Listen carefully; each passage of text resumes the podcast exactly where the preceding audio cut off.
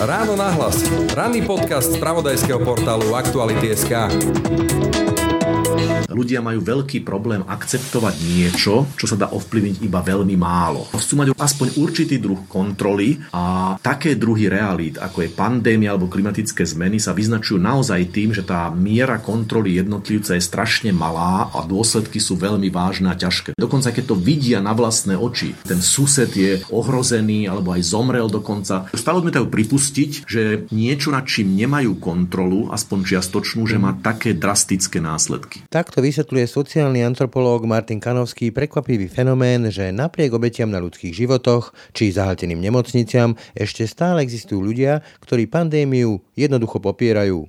Kľúčovým protiepidemickým opatrením je podľa neho dôvera – Dôvera v lídrov, ako je rozumnosť a nevyhnutnosť tvrdých reštrikcií. Dôvera nie je individuálna záležitosť, že teda môže si niekto myslieť, že mu iní dôverujú, ale opäť dôležité sú predstavy a správania ostatných. A budovať tú dôveru znamená určitým spôsobom rešpektovať očakávania a normy, ktoré vyznávajú tí ostatní. Ustavičné strašenie, krik a vyhrážky dlhodobo fungovať nemôžu. A ako si sociálny antropológ vysvetľuje, že napriek hrozbe pandémie pandémie sa i dnes nájdu ľudia, ktorí prídu verejne hromadne protestovať a absolútne pritom nerešpektujú ani tie najzákladnejšie protiepidemické opatrenia? V modernej a postmodernej spoločnosti vždy budete mať nejaké rebelské skupiny, ktoré sa budú správať inak, pretože pri tých ekonomických a sociálnych systémoch to máme si to tak povediac môžu dovoliť. V súčasnosti už tá úplná závislosť na sociálnej skupine, ten sociálny trest, ktorý nasleduje, už nie sú také silné ako v minulosti, dokonca ešte pomerne nedávnej minulosti. Dôvera je kľúčové protiepidemické opatrenie,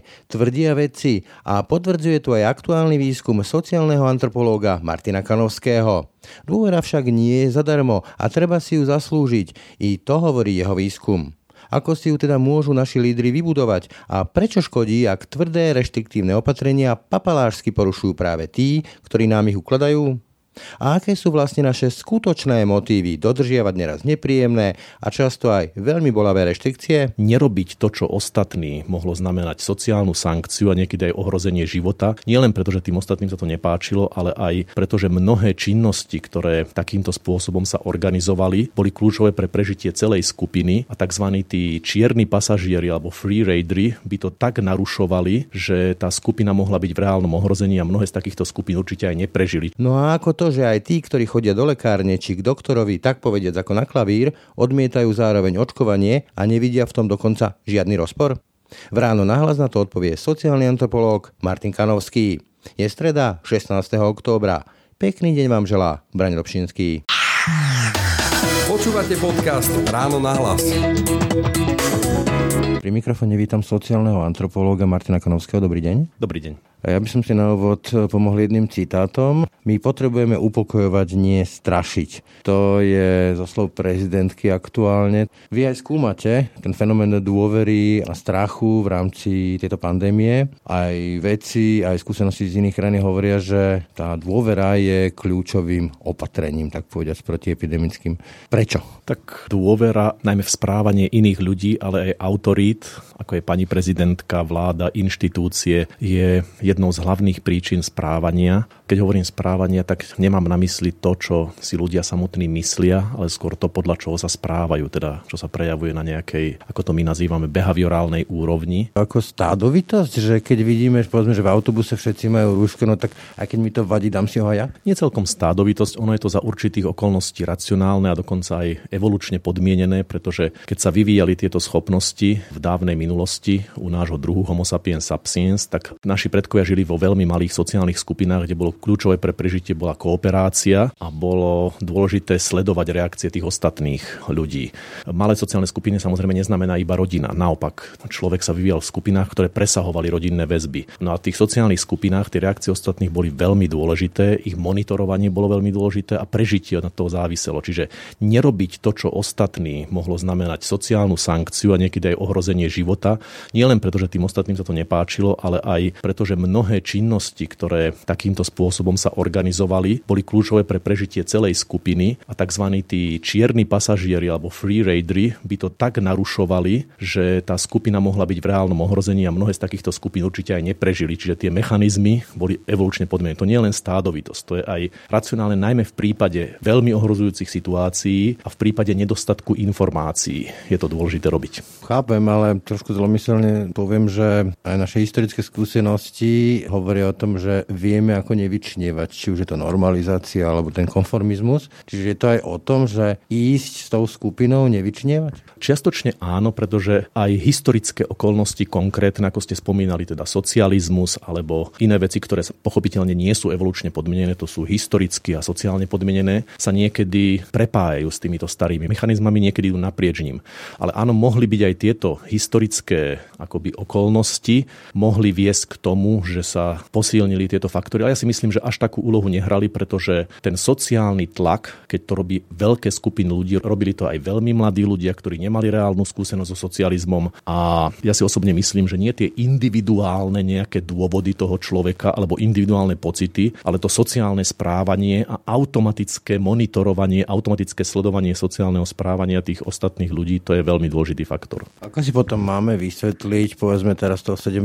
novembra, tie davy ľudí, ktoré prišli a demonstratívne nielen protestovali, ale bez rúšok, bez tých základných opatrení, dokonca tak rebelánsky, ako keby chceli demonstrovať, že nie a ju si ho nedám. Áno, viete, v modernej a postmodernej spoločnosti vždy budete mať nejaké rebelské skupiny, ktoré sa budú správať inak, pretože pri tých ekonomických a sociálnych systémoch to máme si to tak povediac môžu dovoliť. Teraz nemyslím z hľadiska porušovania zákonov alebo z hľadiska finančného, ale z hľadiska toho, že v súčasnosti už tá úplná závislosť na sociálnej skupine a ten sociálny trest, ktorý nasleduje, už nie sú také silné ako v minulosti, dokonca ešte pomerne nedávnej minulosti. V podstate týmto ľuďom, okrem nejakého priamého postihu, keby na mieste boli zatknutí alebo niekomu ublížili a by sa to zdokumentovalo, nič až také veľmi nehrozilo. Na rozdiel toho, keby boli v nejakej malej sociálnej skupine, povedzme 200 ľudí, kde každý každého pozná, tam je oveľa ťažšie vybočiť z tých pravidel to jedno, aké sú. Posilňujú tento fenomén potom aj sociálne siete, lebo si sa stali práve priestorom, kde sú rôzne skupiny, častokrát je uzavreté, kde sa zgrupujú ľudia v istom trudspodníku, až hoaxoch neviem všetkom možnom.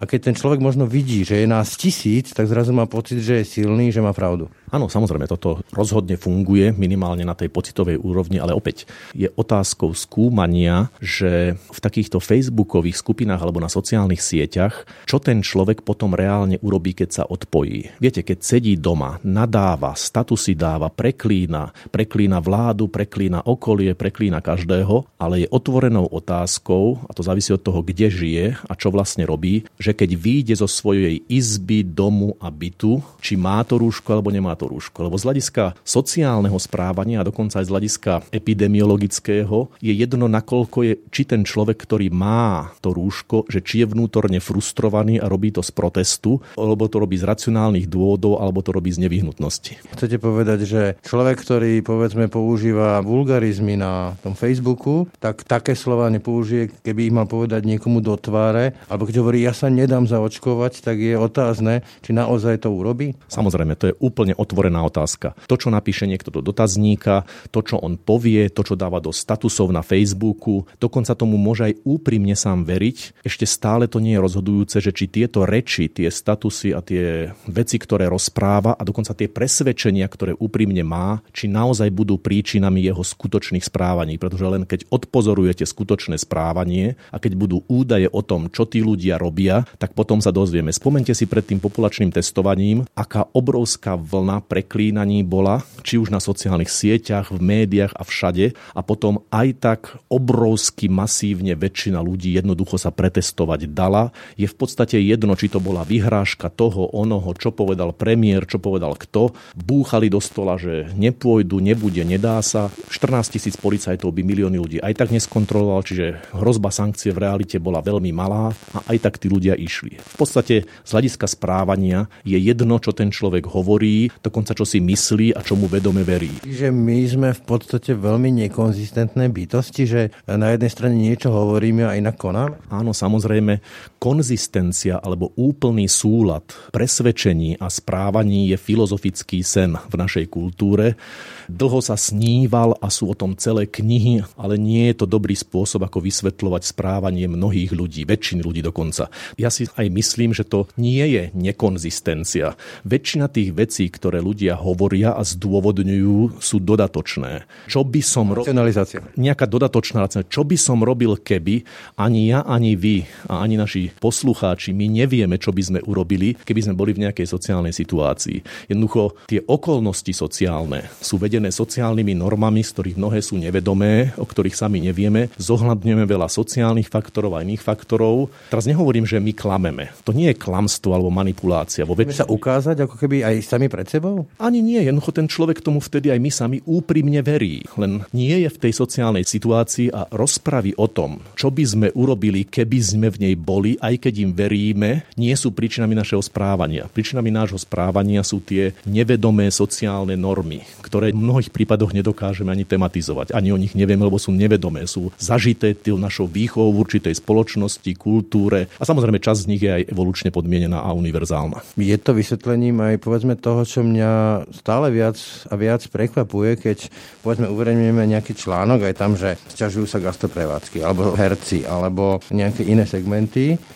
že teda už pomaly nemajú z čoho žiť a tam sa na nich vyrojí kopa hejtov, že chodte vykladať do Lidla, vy si nič nezaslúžite a človek má potom pocit, ako keby človek človeku vlkom. Ale teda chcete povedať, že v skutočnosti by tí ľudia aj dožičili v tej realite, len na tom Facebooku si ako keby ventilujú niečo, hej? Áno, aj dožičili by, aj dožičia. Keď tí istí herci, keby prišli, no teraz nemôžu počas covidu, ale keby povedzme sa púšťalo do lokálnej televízie, povedzme nejaké ich vystúpenie, tak radi by si to pozreli, zasmiali by sa s nimi. To je typický príklad toho, že a opäť to existuje v množstve spoločností, že jednoducho to, čo hovoríme, to, čo si myslíme a robíme, príčiny správania, to sa môže odchylovať v závislosti od mnohých okolností. Jednoducho my tomu veríme vtedy, keď to rozprávame, ale napriek tomu sa zachováme inak. A opäť to nie je nejaká dizonancia alebo niečo také. To je prispôsobenie sa okolnostiam. Dokonca to nie je ani oportunizmus, pretože opäť v niektorých veciach veciach sa ľudia zachovajú konzistentne, v iných veciach sa zachovajú nekonzistentne, ale konzistentne s tými sociálnymi normami, podľa ktorých žijú. Dokonca mnohé z tých sociálnych... Produktom eh, tých okolností aktuálnych, ktoré nás Čiastočne, áno. Dokonca za určitých okolností je sociálnou normou dať najavo určité verbálne rebelstvo, ponadávať si, ventilovať nejakú frustráciu. To sú dokonca sociálne priateľné spôsoby, že sa to akoby patrilo hovoriť patrí sa frustrovaný byť za niektoré okolnosti, lebo to robia ostatní. Opäť... Chcete tým povedať, že keby som povedzme ja bol niekde v Kurupine v nejakom centre, vymyslím si teraz nejakých protofašistov alebo v nacistickom Nemecku, tak by som sa správal inak a bol by som iným človekom, ako keby som bol, ja neviem, v úplne inom liberálnom prostredí? Nie celkom. Ja len hovorím, že neviem a vy tiež neviete, čo by sa vtedy stalo. Dokázali množstvo experimentov v sociálnej psychológii a pozorovania antropologické, ako je to Milgram alebo Zimbardov slávny experiment, že samotní tí ľudia, ktorí sú dobrými, milými, majú presvedčenia, jednoducho za určitých sociálnych okolností sa správali inak a nedá sa predvídať úplne vopred, že čo sa bude diať, pretože to neboli ľudia, ktorí boli zvrátené, beštie a podobne, tak aj mnoho nacistov nebolo. To nebolo individuálna nejaká... Ale sa pridali proste? Ten experiment myslíte, kde študenti sa mali stať alebo boli dozorcami a druhí zase boli väzňami. Oni sa tak vžili do tých rolí, že sa to prekročilo hranice. Nie celkom tento iba experiment, ale vieme, že napríklad aj počas normalizácie, ktorú viacerí z nás si pamätajú a socializmu, množstvo ľudí nebolo nejakými aktívnymi prívržencami, ale určitým spôsobom sa prispôsobilo, niekedy ponadávali, museli si na to dávať pozor, rozdiel bol 50. roky, 60., 70., 80., ale jednoducho to nie je len konformizmus sociálny, iba, ale to sú určité prispôsobenie sa okolnostiam, určité typy sociálnych vzťahov, nájdenie určitých modelov adaptácie, prežiť. snaha prežiť, aj sociálne prežiť. To nejde o to len, že či človek má čo jesť, ale človek chce mať aj, alebo ľudia chcú mať... Akceptovaný. Áno, byť akceptovaný, mať rešpekt zo strany ostatných, mať určitú aj seba úctu, aj úctu zo strany okolia a sociálnej skupiny, v ktorej žije. Tam je veľmi veľa faktorov a to naša mysel a naše sociálne správanie a dokonca aj v niektorých prípadoch naše tela, gesta a podobne nevedomo na to reagujú, nevedomo to vyhodnocujú. To sú, mnohé z tých mechanizmov sú veľmi staré, mnohé sú novšie, výchovou dané, niektoré sa učíme aj celý život, ale každý to zohľadňuje, či chce, či nechce. Znamená to teda, že sa trošku možno zbytočne plašíme, keď vidíme, povedzme, to, čo bolo 17. novembra, nejaké skupiny ľudí protestujúcich a lomcúcimi dverami na úrade vlády, alebo teda tým plotom, že to tak trošku preháňame ten strach, že je veľa, že to je len nejaká kričiaca menšina, ktorá by sa možno spravila aj inak troška, keď by prišlo na vodovkách na lámanie chleba, prekračovalo by to tie hranice, povedzme, až násilia? Nie celkom, pretože môže sa zase naopak stať to, že všetky tieto nastavenia a sociálne tlaky sú veľmi krehké. Veľmi malé kričiace násilné menšiny môžu zvrátiť ten...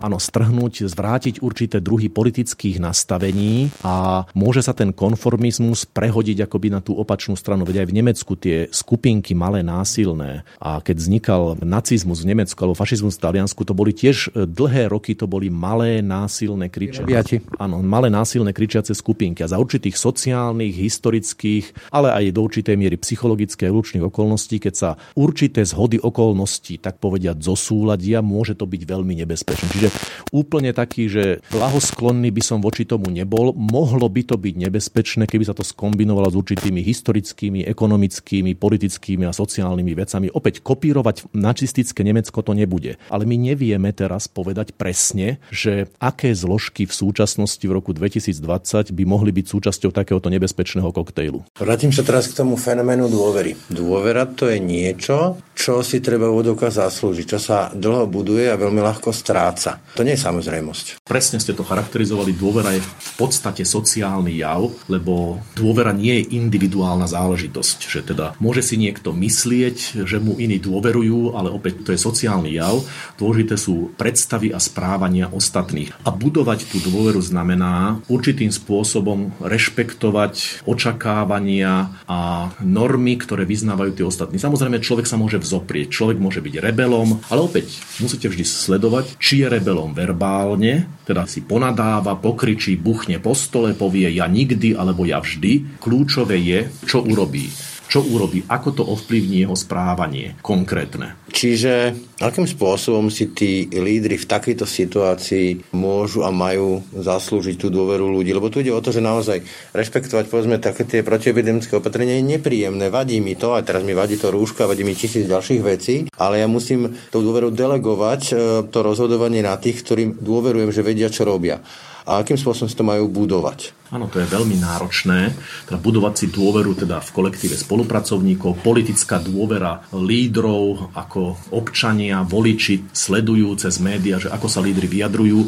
Áno, budovať to je veľmi náročné. A Takže... funguje tam ten fenomén strachu, kríku, lebo často vidíme, že tí lídry používajú argumenty strachu. Napríklad jedno také slovné spojenie, budú sa kopať hroby. To vyvoláva strach, toto funguje. Napríklad ako otec mám takú skúsenosť, že keď som mal malé dieťa, tak som veľa na neho kričal a som rýchlo pochopil, že to nefunguje a skôr fungujú nejaké pozitívne motivácie. Áno, e, priveľa kriku a priveľa strachu nefunguje a najmä to nefunguje vtedy, keď opäť tí aktéry, či už je to dieťa alebo my ostatní ako občania, keď to nestretávajú sa s tým a nevidia to až v takej miere. Ale ak to vidia, ak majú v rodine ľudí, ktorí naozaj umierajú, tak potom tomu prikladajú inú váhu. Čiže to závisí opäť od tých okolností, v ktorých sa tí ľudia vyskytujú, ale takto ustavičné strašenie, krik a vyhrážky dlhodobo fungovať nemôžu, to je úplne jasné. To môže fungovať iba vtedy, keď je situácia mimoriadne dramaticky zlá a ešte aj vtedy problém je, že aj potom, že keď už strašíte, keď je situácia veľmi zlá, tak ľudia začnú mať iné starosti, ako počúvať e, strašenie. Čiže ono ustavičné vykrikovanie a strašenie nemôže ani strednodobo fungovať, ani dlhodobo. Zase ale paralizuje to. Určitým spôsobom paralizuje, a zase len, ale len pozitívna motivácia a apely, tak opäť fungujú len v určitých sociálnych skupinách, v určitých hmm. spoločnostiach, medzi určitými ľuďmi Nikdy nemôžete mať jednotnú stratégiu, ktorá funguje rovnako dobre pre každého. Jednoducho tá spoločnosť, dokonca už aj slovenská spoločnosť je príliš rôznorodá. Treba tie komunikačné stratégie treba starostlivo si premyslieť a rozmýšľať o tom, komu sú adresované, čo sú rizikové skupiny, ktorých ľudí chceme ovplyvniť. Racionálne argumenty je zbytočné používať pre racionálnych, ktorí už ich sami majú. Potom strašenie na niektoré skupiny bude účinné, niektoré iné rozzúry. Viete, je veľmi ťažké mať nejakú jednotnú komunikačnú stratégiu. Ja dokonca na to nie som odborník, aby som si trúfol v tomto radiť. Toto je výnimočná situácia. Myslím, že aj nikto z nás si nepamätá niečo takéto. A ľudia majú zásadný pocit ohrozenia. Či už to priznávajú alebo nie. O život, od zdravie, život, zdravie blížnych. A v takých situáciách zvyčajne, či už to vojny alebo táto situácia, delegujeme na tých e, lídrov, vodcov viac než dôvera. To je vyslovene, že ako by sme im vkladali svoje životy do rúk. Je to tak? Áno, presne tak. To je v situácii ohrozenia, o tom sú mnohé výskumy z populácií, ktoré žijú v permanentnom alebo aj dočasnom ohrození z vojenských nájazdov a z e, ťažkých konfliktov. Toto naozaj, čo ste spomenuli, funguje, že vtedy tam ten prestíž bias, teda ten také niečo delegovanie vecí na lídrov a spoliehať sa na nich, takisto aj spoliehanie sa na ľudí zo svojho bezprostredného okolia funguje podstatne silnejšie ako za bežných okolností. To určite áno. A neprepne potom tým lídrom z toho? Takto sa nestavujú napríklad diktatúry z bývalých generálov? No to záleží od toho, že opäť v akom sociálnom prostredí a v akom inštitucionálnom nastavení žijete, aj tí lídry, aj tí ľudia. Tam už sú aj v málo početných populáciách, aj v moderných populáciách, tam sú určité sociálne akoby mechanizmy alebo inštitucionálne zábrany a závisí od toho, že ako silno fungujú. Vlastne v podstate, čo robia ostatní ľudia. Nie len tí lídry, ale aj tí ľudia, čo im vkladajú dôveru, ďalšie elity.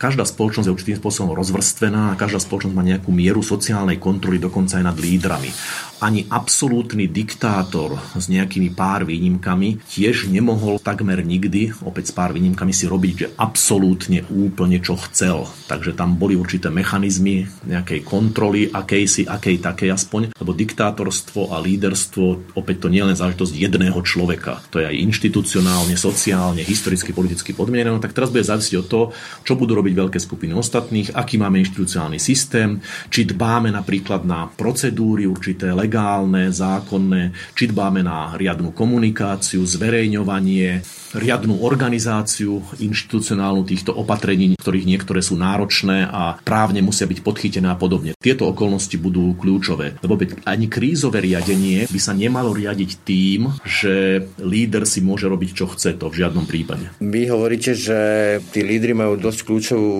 rolu v tom, aké signály vysielajú, ako sa podľa toho tá spoločnosť správa, ten prestíž bias napríklad. Myslíte si, že pomáha, ak sa ľudia stretávajú s tým, že tí lídry sa považujú za inú kastu, že ja neviem, ja môžem v nemocnici si tam volať, koho chcem, môžem si jazdiť e, služobným autom s kým chcem, pričom ostatní ľudia toto robiť nesmú? Tak viete, ako mnohých to rozčúli, niektorým to imponuje. Sú skupiny ľudí, ktorí to chápu a radi by to robili aj oni ale veľká, podľa mňa dosť veľká väčšina ľudí bude, ktorých to skôr rozčúli, ako by to pripustili. Čiže rozkladá to tú súdržnosť spoločnosti? Ani tak rozkladá súdržnosť, skôr niečo také, ako dáva to zlý príklad. Či tam nefunguje Na, takéto, že tam keď môže on, áno, tak prečo áno. by som nemohol aj ja? Niektorí ľudia to tak určite budú robiť a dáva to zlý vzor správania, no úplne solidaritu to rozložiť nerozloží, lebo väčšina ľudí neakceptuje takéto správanie ako bežnú normu priateľnosti, pretože nepohybovali sa v takom prostredí, sociálne, že keby to aj chceli urobiť, že kašlem na celé okolie a robím si po svojom, mnohým z nich to aj, keby im to aj imponovalo, nedokážu to reálne urobiť. Jednoducho majú určité zábrany. Možno majú chcenia, ale nedokážu to nejako realizovať v reálnom kontexte, pretože tie sociálne normy, ktoré majú zažité a spoločnosť, v ktorej sa pohybujú, teraz nejde o slušnosť alebo mm. neslušnosť, ale ide o určité druhy sociálnych tlakov nevedomých. Jednoducho v určitých sociálnych skupinách takéto veci jednoducho nemôžete dovoliť. Pretože tí ostatní by dali veľmi veľmi jasne najavo, nie kvôli slušnosti, ale kvôli tomu, že vaša pozícia v tej sociálnej komunite nie je taká, aby ste toto robiť mohli. Keď sa ale vrátim k tomu, čo ste hovorili, tak e, zlomyselne mi napadá, že povedzme, že tie výčitky, hovorili sme to napríklad predsedovi parlamentu a podobne, ktoré možno máme mnohí, nie je tak trošku ale aj o tom, že ak by sme boli my v ich pozícii, že to urobíme tiež, že jednoducho teraz si to dovoliť nemôžeme, ale keby sme tu moc a príležitosť mali, ako sa hovorí príležitosť robiť zlodia? Áno, to my nevieme, čo by sme robili a je to veľmi lákavé tomuto podľahnúť. Čiže za určitých okolností mnohí ľudia to robia, dokonca mnohí z nich si to ani neuvedomujú, že majú určité privilegované možnosti, zrazu to využívajú a úprimne sa prekvapia, keď im niekto povie, že to je veľmi podobné, ako robili tí, ktorých sami kritizovali, ale to tak nemôže byť, lebo ja to tak necítim a ja som dobrý. Čiže aj tí, ktorí akože bojovali s papalášom, sa môžu stať papalášmi. Veľmi ľahko, je to príliš zvodné, príliš ľahké. Ani to tak nevnímajú? Samozrejme, že nie. Ako to málo ktorý papaláš to nejako papaláš to vníma ako, mnohí z nich to vnímajú ako, že majú na to nárok, že ľudia im dali dôveru, tak jednoducho ani král nevnímal kedysi v stredoveku, keď král bol král, si myslel, že z Božej milosti a dedične to získal, tak tá úcta bola pre neho niečo samozrejme. To mi patrí, áno. Áno, tomu patrí, to bolo niečo prirodzené ako vzduch, ktorý dýcha. A čiže a títo politici si povedia, že tak ja sa veľa zdriem dňou a nocou a zabezpečujem lepší život, tak prečo by som si nemohol dovoliť? Áno, áno, mnohí to takto vnímajú, niekedy aj ich okolie to takto vníma. Lebo keď sa pozriete nie ani na tých politikov, ale na ich okolie, tak tam vidíte, že určitý druh, to nie je ani tak servilita, ale skôr niečo také ako niektoré tie systémové nastavenia sú chybné, že sú tam kadejakí prívrženci, ktorí na všetko prikyvujú, vytvára sa tam atmosféra obdivu, klaňania sa, no. v každý všetko vždy odhlasuje, so všetkým súhlasí a podobne to veľmi negatívne. Chýba, chýba tam ten šašo na tom kráľovskom dvore, hej? Chýba tam taká, že kritika, taká, ktorá je dobre podložená, ale pozor, ten človek musí mať autoritu sám, aby mohol kritizovať a musí mať aj zodpovednosť za tú kritiku, lebo taká chiméra toho, že bude nejaké združenie vedcov alebo rada starších, ktoré o niečom bude rozhodovať, je podľa mňa úplne absurdné. To sa práve chcel spýtať, hovoríte, že to je absurdné, ale tu boli aj pred pandémiou také volania po úradníckých vládach, teraz často aj od mnohých intelektuálov čítavame na sociálnych sieťach, že ve to zverme, aj premiér o tom hovorí, zverme to tý pandemickej komisii, tým odborníkom a to bude úplne že najlepšie. Funguje to takto? Nie v žiadnom prípade. Môžete to sveriť odborníkom, aby vám dali radu. Ale odborníci vám môžu dať len dobrú radu a môžu ju nejako zdôvodniť. Rozhodnutie musí prijať politik. Musí byť uznesenie vlády, musí byť rozhodnutie premiéra, rozhodnutie ministra zdravotníctva alebo úradu verejného zdravotníctva. musia byť nejaké mechanizmy inštitucionálne, ktoré garantujú, že to rozhodnutie je preskúmateľné, že ho vydali oprávnené osoby. Nemôže niekto povedať, ale odborníci rozhodli. Odborníci nerozhodli nič. Odborníci iba rozhodli a keď aj hlasovali, hlasovali o tom odporúčaní. To, či to odporúčanie sa bude alebo nebude realizovať, musia rozhodnúť zvolení politici v našom kontexte, teda sociálnom a kultúrnom. Rozhoduje premiér, rozhoduje vláda, rozhodujú príslušné ministerstva. Tak toto akože máme zažité, hej? Neviem, či to tak máme zažité, ale aj tak sa to stane. Keď premiér povie, že rozhodli odborníci a ja si za tým stojím, tak jednoducho to je aj tak jeho rozhodnutie. Mm-hmm. To, že odporúčanie dali odborníci, na tom nič nemení. Keby on aj bez odborníkov urobil to isté, tak fakty zostanú faktami, lebo rozhoduje ten, čo má na to právo moc tú rozhodu. Nielen legálnu, ale aj politickú dôveru a tak ďalej. A tak ďalej. Čiže to je aj legitimita, nie len legalita. Tá nie je určite u vedcov. Jednoducho je naivná predstava vedca, keď si myslí, že zo zákulisia bude niekomu radiť a tí politici majú sa postaviť do pozoru a realizovať niečo. Nikde na svete to takto nefunguje. Jednoducho rozhodnutia politické príjima kancelárka Angela Merkel. Nepríjima ho predsa konzilium odborníkov. To poradí, zasadne vláda a pod vedením Angely Merkel príjme rozhodnutie. Tie protiepidemické opatrenia sa nie raz bijú aj s takými základnými tradíciami, ktoré máme. Videli sme to napríklad, to boli dušičky, hej, že sa chodí na hroby, blížia sa Vianoce, to je predstava o tom, že sa zíde celá rodina pri jednom stole. A viem si predstaviť, že aj tí najzodpovednejší ľudia majú v sebe veľké dilemy či to porušiť tie normy, alebo vyhovieť tým tradíciám. Ako to funguje z vášho pohľadu? Jednoznačne to funguje tak, ako ste povedali. Tieto tradície a tieto, ani tak tradície, ale skôr také určité zažité vzory správania, že keď niekto povedzme pracuje v zahraničí alebo v hlavnom meste a vidí tú svoju starú matku dvakrát za rok na Veľkú noc a na Vianoce, tak e, je takmer nemožné toto nedodržať, pretože... Patrí sa to? Aj sa to patrí, aj to ten človek chce, aj to sociálne okolie, aj tá babička to vyžaduje, dokonca keď sa aj začne argumentovať covidom, tak babička povie, ja tu aj tak dlho nebudem, mne je covid ukradnutý, keby som aj zomrela, ale ja chcem toho vnúčika vidieť. Skrátka sú tam celé siete kadejakých sociálnych, emocionálnych a iných vecí, preto ja vidím, už som to niekoľkokrát povedal, práve Vianoce nie ako Vianoce kvôli tradíciám a stromčeku a pečivu a dečkám takým alebo onakým, ale kvôli tomu, že rodina sa stretáva, dokonca aj širšia rodina, ako vec, ktorá je veľmi riziková v tomto kontexte. Ale nevidím, realisticky povedané, nevidím veľmi účinný spôsob, ako teraz tomu zabrániť. To máte niečo podobné ako v Spojených štátoch, deň vďaky vzdania. Jednoducho bol, bolo milión apelov, ale tí ľudia sa jednoducho rozbehli do tých domov. Teraz je tam kritická situácia v mnohých štátoch. Čiže tie sociálne väzby sú obrovské na to, aby tí ľudia im nepodľahli. Áno, Dobre. Príliš, je to príliš silné. Ten tlak je príliš silný, aj sociálny, aj emocionálny a je nesmierne ťažké aj emocionálne a sociálne sa mu nejakým spôsobom zoprieť.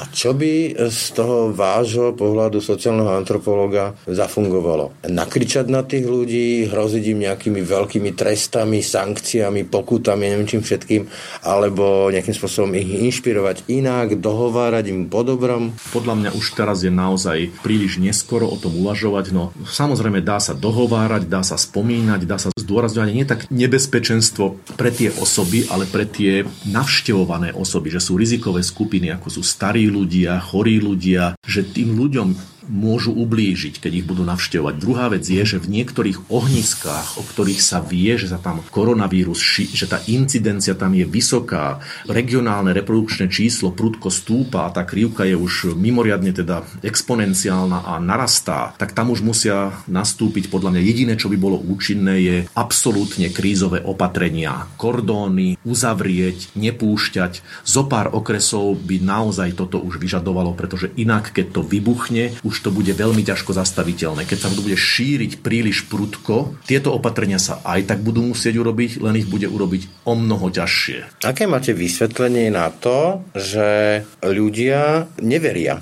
neveria tej pandémii.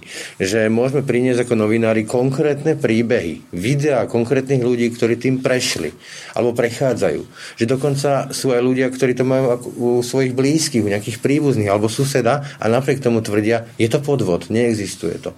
Aké to má vysvetlenie? Tak to nie, že by neverili. Oni do určitej miery aj veria, len... Vytesňujú realitu? Skôr niečo také, že mňa sa to netýka. To je asi, by som ja takto charakterizoval ten postoj. Je... Áno, je to tak, ale to, čo oni, keď som sa rozprával s niektorými z nich do hĺbky.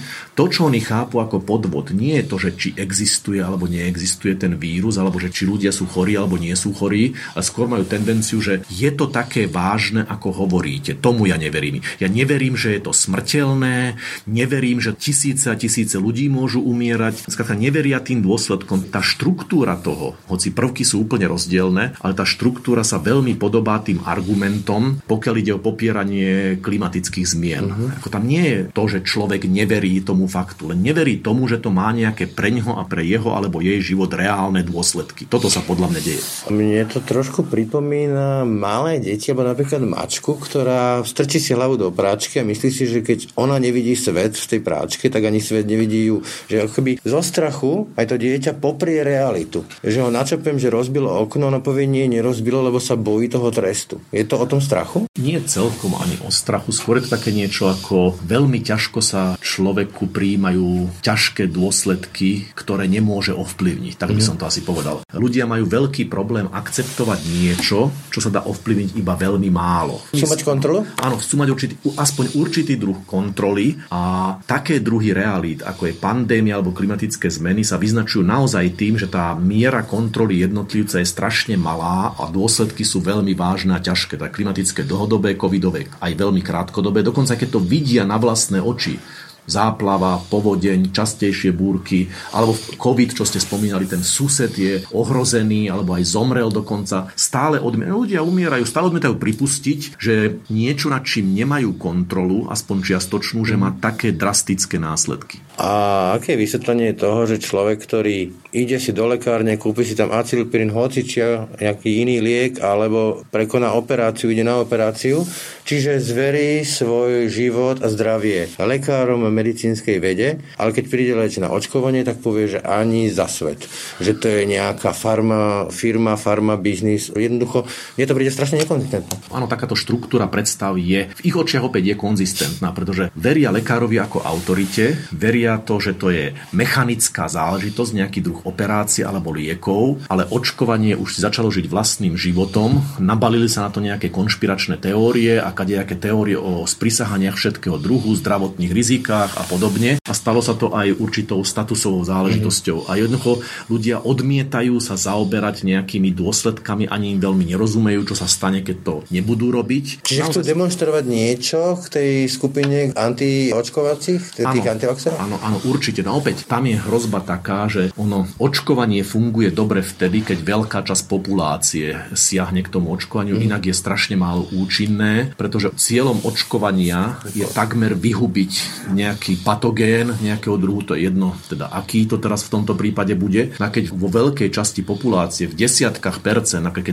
30 percent alebo 40 sa nedá zaočkovať, tak ten vírus tam bude či už latentne s menšími príznakmi, alebo aj s väčšími príznakmi stále stále prežívať a tieto vlny sa jednoducho budú vracať. To máte ako s čiernym kašlom alebo osýpkami, jednoducho to nebude možné nejakým spôsobom sa s ním vysporiadať potom. Mali sme jarnú vlnu, teraz máme jesennú vlnu a tej jarnej to bolo tej solidarite a o rešpekte. Teraz je to o rastúcom hneve.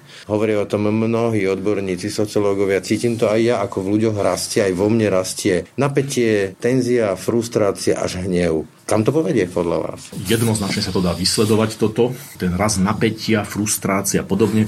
No to záleží potom teraz od toho, na to je termín, teda odolnosť alebo reziliencia, nakoľko odolné sú tie sociálne väzby. A nie tak, že emocionálne a individuálne spôsoby vysporiadania sa, ale tie sociálne... Siete? Aj siete čiastočne. Napríklad jeden z výsledkov nášho výskumu bolo paradoxne, že rodiny, kde bolo viac členov, teda aj viac detí, určitým spôsobom pociťovali menej strachu a obáv, pretože tam bola určitá miera aj emocionálneho, aj sociálneho, nielen tak, že menšieho napätia, ale tam tých sociálnych vzťahov aj čisto kvantitatívne. To tak viac, to napätie. Sa to tak nejako rozkladalo to napätie. Uh-huh. Že keď sú dvaja ľudia, alebo osamelý človek, alebo dvaja dospelí s jedným dieťaťom, tak tam uh-huh. tá koncentrácia toho napätia sa môže dramaticky zvyšovať. A práve, že také komunitne žijúce nejaké veľkorodiny môžu byť ohrozenejšie z hľadiska epidemiologického, ale väčšinou sú odolnejšie z hľadiska hľadiska sociálneho a také menšie komunity, kde sa ľudia poznajú, aj keď sa izolujú, ale už to, že vidia, že iní ľudia, hoci izolovaní na vedľajšom dvore, tam sú, robia to, chcem spýtať, že my sme sociálne bytosti a ja som povedal, že introvert, takže nemám taký problém byť doma, ale už aj mne začína e, vadiť tá strata bežných sociálnych kontaktov typu kaviarne, typu kino a podobne.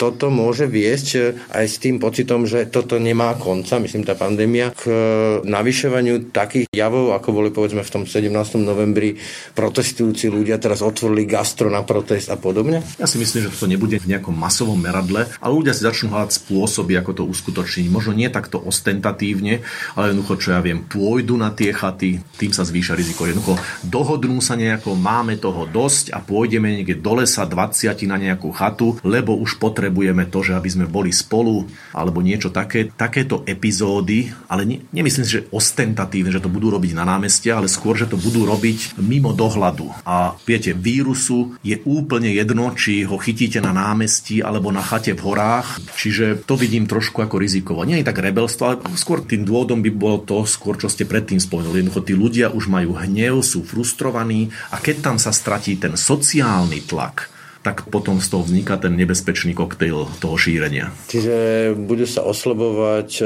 v ľuďoch ten pocit, že je zodpovedné dodržiavať tie opatrenia? Bude sa oslabovať skôr ten pocit, že a nie tak zodpovednosti, ale skôr toho, že iní to nerobia, ja hmm. vidím, že to iní nerobia, tak už na to kašlem aj ja, lebo rovnako ako oni a ja mám toho dosť. Ťažko povedať, čo je zodpovedné, čo nie. Je zodpovedné, keď niekto to robí len preto, že to robia iní, tak môžete to nazvať nezodpovedným alebo aj zodpovedným. Ale opäť na fakte toho správania opatrenia to zmení veľmi málo. Dobre, ale z hľadiska toho vírusu je to cesta do pekla. Áno, samozrejme, lebo opäť ten vírus nemá nejaké morálne alebo nemorálne základy a zásady. Ak sa budú ľudia, je jedno úplne z akých dôvodov, zodpovedných alebo nezodpovedných, alebo frustrácií individuálnych a sociálnych zhromažďovať medzi sebou na určitých miestach s tým, že niektoré z nich budú pendlovať akoby medzi týmito sociálnymi skupinami, tak to je veľmi nebezpečné a ten vírus sa jednoducho tam, kde sa to bude robiť vo väčšom meradle a sú náznaky, že to začína robiť a Vianoce to len umocnia a urýchlia, tak to je veľmi nebezpečné a ten koktejl sa stane čoraz výbušnejším z hľadiska šírenia vírusu. A pomohlo by, keby povedzme, že predseda vlády ako najmocnejší muž buchol do stola, lebo častokrát tie frustrované spoločnosti si v úvodzokách volia diktátora, volajú po pevnej ruke. To by pomohlo? Tak teraz už podľa mňa je na to dosť neskoro. To, čo by pomohlo a čo sa pravdepodobne aj stane, že keď sa to vymkne niekde úplne spod kontroly, ako bol príklad toho severného Talianska, niektorých španielských regiónov, na niektorých miestach e, Spojených štátov, čo teraz vidíme, nehovoriac o Číne, tak veľmi radikálne a razantné opatrenia by pomohli aspoň trochu, že tí ľudia by to znovu, keby to videli v médiách, alebo tí, čo by to videli na mieste, tam, kde vypukne ohnisko, nemocnica je skolabovaná a začnú umierať desiatky ľudí, tak to, čo som už predtým spomenul, musí tam prísť kordón, musí sa to príslušné sídlo, zákaz vychádzania, armáda, obklúčiť. A ľudia sa musia vystrošiť. A nie tak vystrašiť, každý už zbadá aj ten najhlúpejší, že keď odvážajú ľudí vo vreciach igelitových, že už nemôžeme len pusto nadávať a búchať po stole, že už musí niekto niečo urobiť a tá legitimita potom takýchto opatrení sa zvýši. Lebo keď tam ľudia umierajú, nemá sa kto o nich postarať, ako v nemocniciach na chodbách ležia a podobne, tak to, že tam bude armáda, bude strážiť to, aby sa nepohybovali do toho okresu a z okresu, budú ľudia považovať už mnohí za normálne opatrenie. Ja nechcem, aby to takto dopadlo, netvrdím, že to tak nevyhnutne dopadne, ale podľa toho, čo sa deje, sa k tomu pomaly a isto blížime, že uvidíme, ako to bude tesne pred Vianocami. Potom druhé rizikové obdobie, keď tieto stretnutie nastanú počas Vianoc a toto motanie sa hore-dole, tak zhruba 2-3 týždne po Vianociach. Niečo také ako polovica januára. Potom zase uvidíme, čo sa bude diať. Čiže tesne pred Vianocami, tá dôsledky toho, čo robíme teraz, a to prudké zvyšovanie, čo sa stane, a potom 2-3 týždne po Vianociach, čiže polovica januára. To bude rozhodujúca vec. Toľko Martin Kanovský, ďakujem za rozhovor. Ďakujem aj ja. Ráno nahlas. Ranný podcast z pravodajského portálu Aktuality.sk. Tak to bolo dnešné ráno na hlas. Pekný zvyšok dňa a pokoj v duši praje. Brani Robšinský. Všetky podcasty z pravodajského portálu Aktuality.sk nájdete na Spotify a v ďalších podcastových aplikáciách.